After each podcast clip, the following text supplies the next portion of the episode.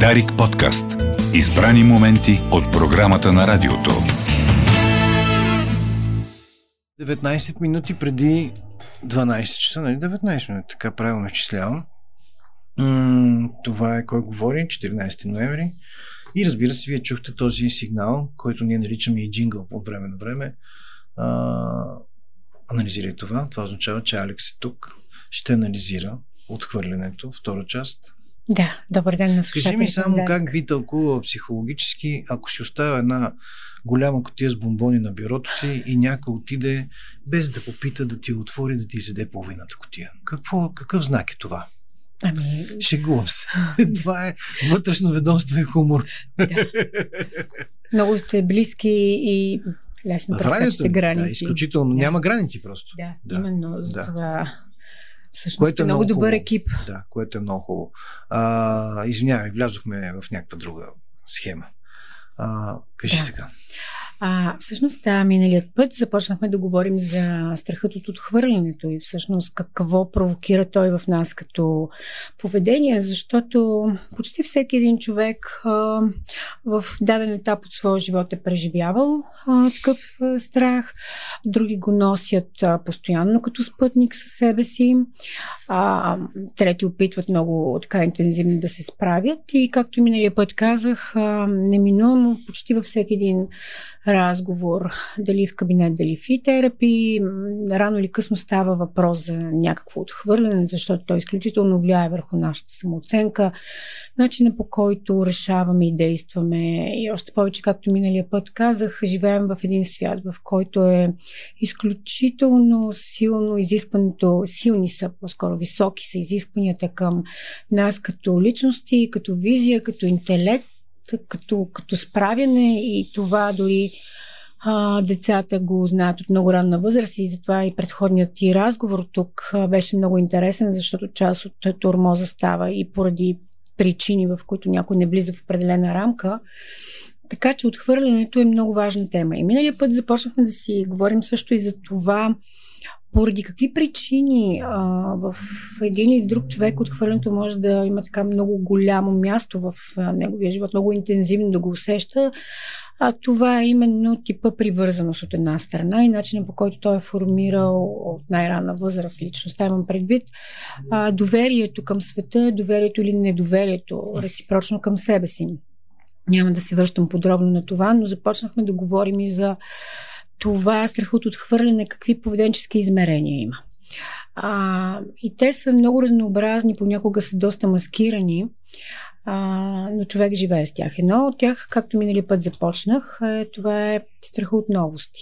От нови ситуации, от нови събития, от попадане изобщо в нова среда. Това е като започнем да речем от момент, в който човек завърши средно образование, има възможности, но не смее да пробва да учи в по-добро учебно заведение, да речем, до това да се кандидатира за добра работа, да се опита дори да пътува на по-далечно място. Всъщност ние хората така или иначе имаме винаги една тревожност, която е адресирана към неизвестното, но хората, които се страхуват от отхвърляне, те са в една такава позиция, че много често могат да станат пасивни, да се самообвиняват за тази пасивност, да изпитват много сериозни вътрешни съпротиви пред една нова ситуация. Не предприемат нищо, не рискуват, за да не живеят този ужас, който са живеели преди това, когато са били отхвърлени. Да.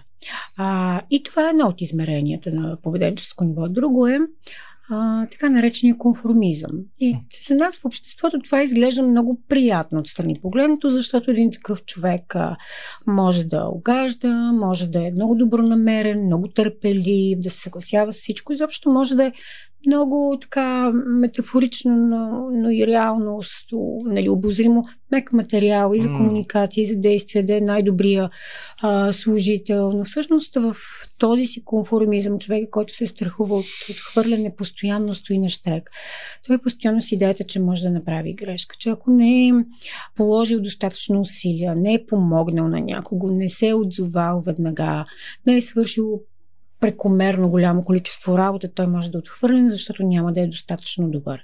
И когато специфично говорим точно за конформизма с човек, който се е страхува от отхвърляне, той много често, независимо от възрастта, от пола казва: аз осъзнавам, че нищо страшно няма да се случи, но то някакси отвътре ме кара да не мога да откажа, да не мога да намеря време за себе си. Просто някакси винаги другия, той е на преден план, защото другия е този, който е важен, за да верифицира и да смекчи, да верифицира личността и да смекчи страха от отхвърлянето. И това води до много голямо изтощение. Понякога хората, които попадат в ситуация да използват конформизма като инструмент за успокояване на своята тревожност, много лесно и бързо могат да бъдат изтощени. Така, говорили сме тук за бърнаут, за изчерпването, за ситуацията, в която на практика човек забравя себе си. Не на последно място, те са доста поведенчески така рефлексии на този страх от отхвърляне. Не на последно място е много важен в този спектър е момента, в който човека, който се страхува от отхвърляне, всъщност създава едно портфолио. Той винаги трябва да изглежда по определен, много хубав начин, винаги трябва да е с определено добро поведение. Има просто етикети, много тясни рамки. Това не е ли супер за околните? Точно. Аз за това казах, това е в този диапазон, защото след малко ще отида и до тъмната страна на това поведение. Което, това е страхотно за околните. Да, чудесно е. Винаги е изряден, винаги е точен, винаги изглежда добре, винаги е акуратен и изобщо е едно много възпитано и добре контролирано поведение. Да.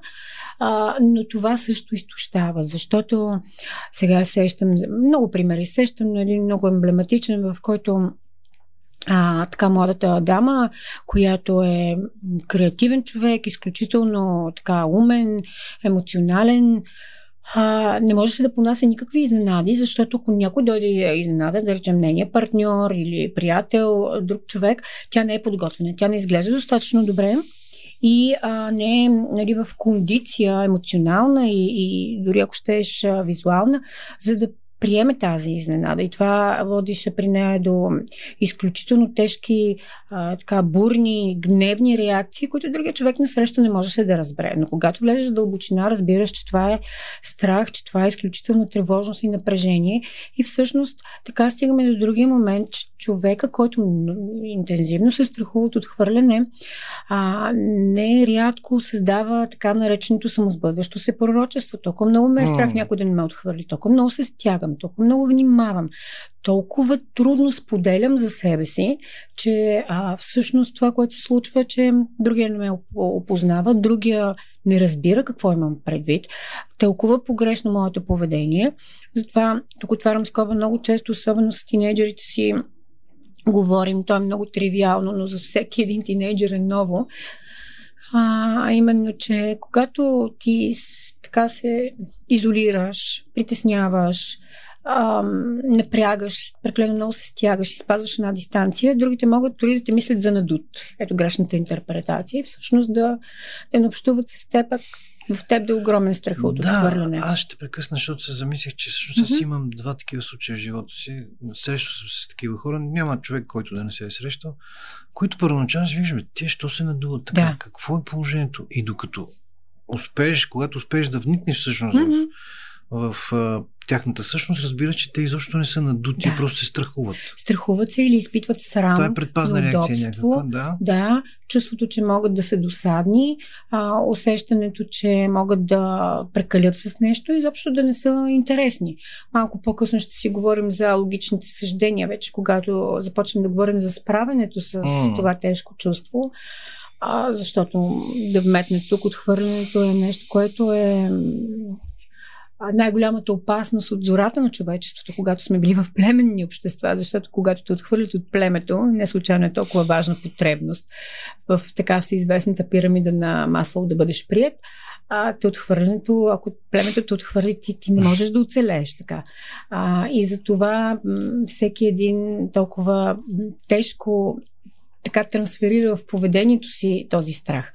И така, че стигнахме до момента, в който човек може да създаде съвсем така грешна представа за себе си и с това да винаги да бъде изряден, да се притеснява, да не общува, да не споделя. И другия момент, в който човека, който се страхува от отхвърляне, той много трудно се себе отстоява. Много трудно изказва мнение, много трудно може да взема участие в дадена дискусия. Това са, например, децата, които имат така наречената пасивна интелигентност. Знае много, но се притеснява да говори, защото всеки може да му се подиграва и не вярва в интелекта си. Това са хората, които могат да имат прекрасни идеи, но да си мълчат, защото някой друг има по-добри идеи от тях и защото те не вярват в своята идея, или да кандидатстват за работа, но да отидат толкова плахи, че да забравят да споделят една голяма част от справянето си, от успехите си, от процеса, през който са минали, и всъщност да създадат съвсем грешна идея, че този човек някакси не е много заинтересован, няма много опит, той да е изключително богата личност. Така че трудното себеотстояване носи много вреди и в междуличностните взаимоотношения, и в социалното справяне, кариерните процеси на една личност. И затова реално е толкова важен момента, в който ние започваме да работиме на този страх спрямо отхвърлянето. Тъмната страна на това... Толкова по-добре. Да, и затова може би ще направим един специален разговор точно за справянето, защото те не са прости механизмите, за да ги кажем в 2-3 изречения. Но има и тъмна страна на проява на страха от отхвърляне.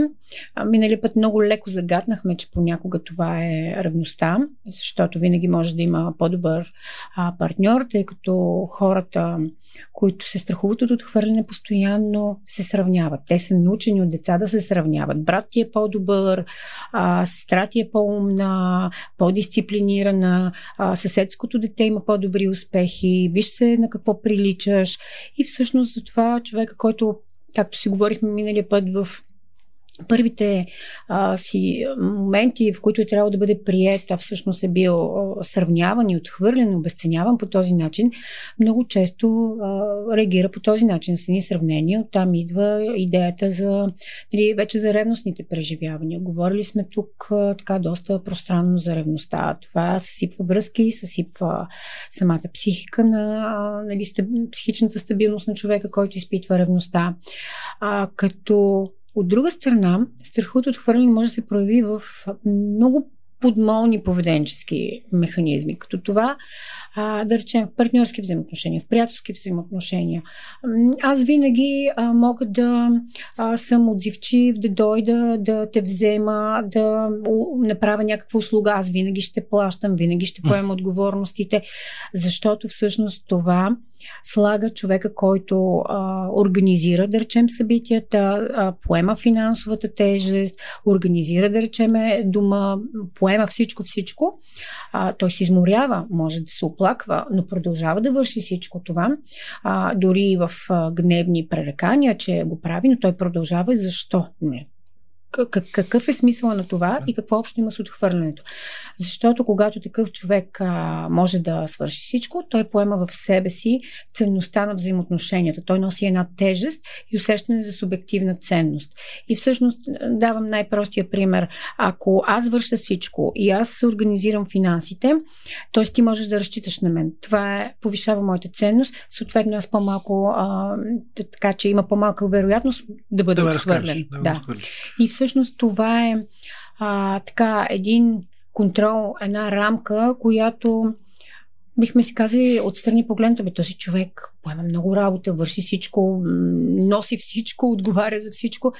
Това е страхотно, но всъщност за другия, който иска да бъде равен, да бъде реабилитиран като личност, като способности, това може да е много ограбващо, много тежко. Това са така партньорствата или приятелствата, които са обсебващи, малко са един вид понякога, особено когато става въпрос за семейство, като златна клетка, защото партньор е единия, който е поставен в ролята на детето, на този, който трябва да слуша и да приема и да му се помага. Има нужда от собствени параметри, от собствено справяне, Докато един такъв човек, който е избрал този инструмент, за да не преживява страха си от отхвърляне, много лесно може да се създаде заучена безпомощност и в децата си, и в партньора си, и постоянно се оплаква, че е изморен, че никой не го разбира, че никой не го оценява, а всъщност е поел цялата отговорност, за да няма тази опасност от отхвърляне. Има и хора, които го правят обаче без да се страхуват.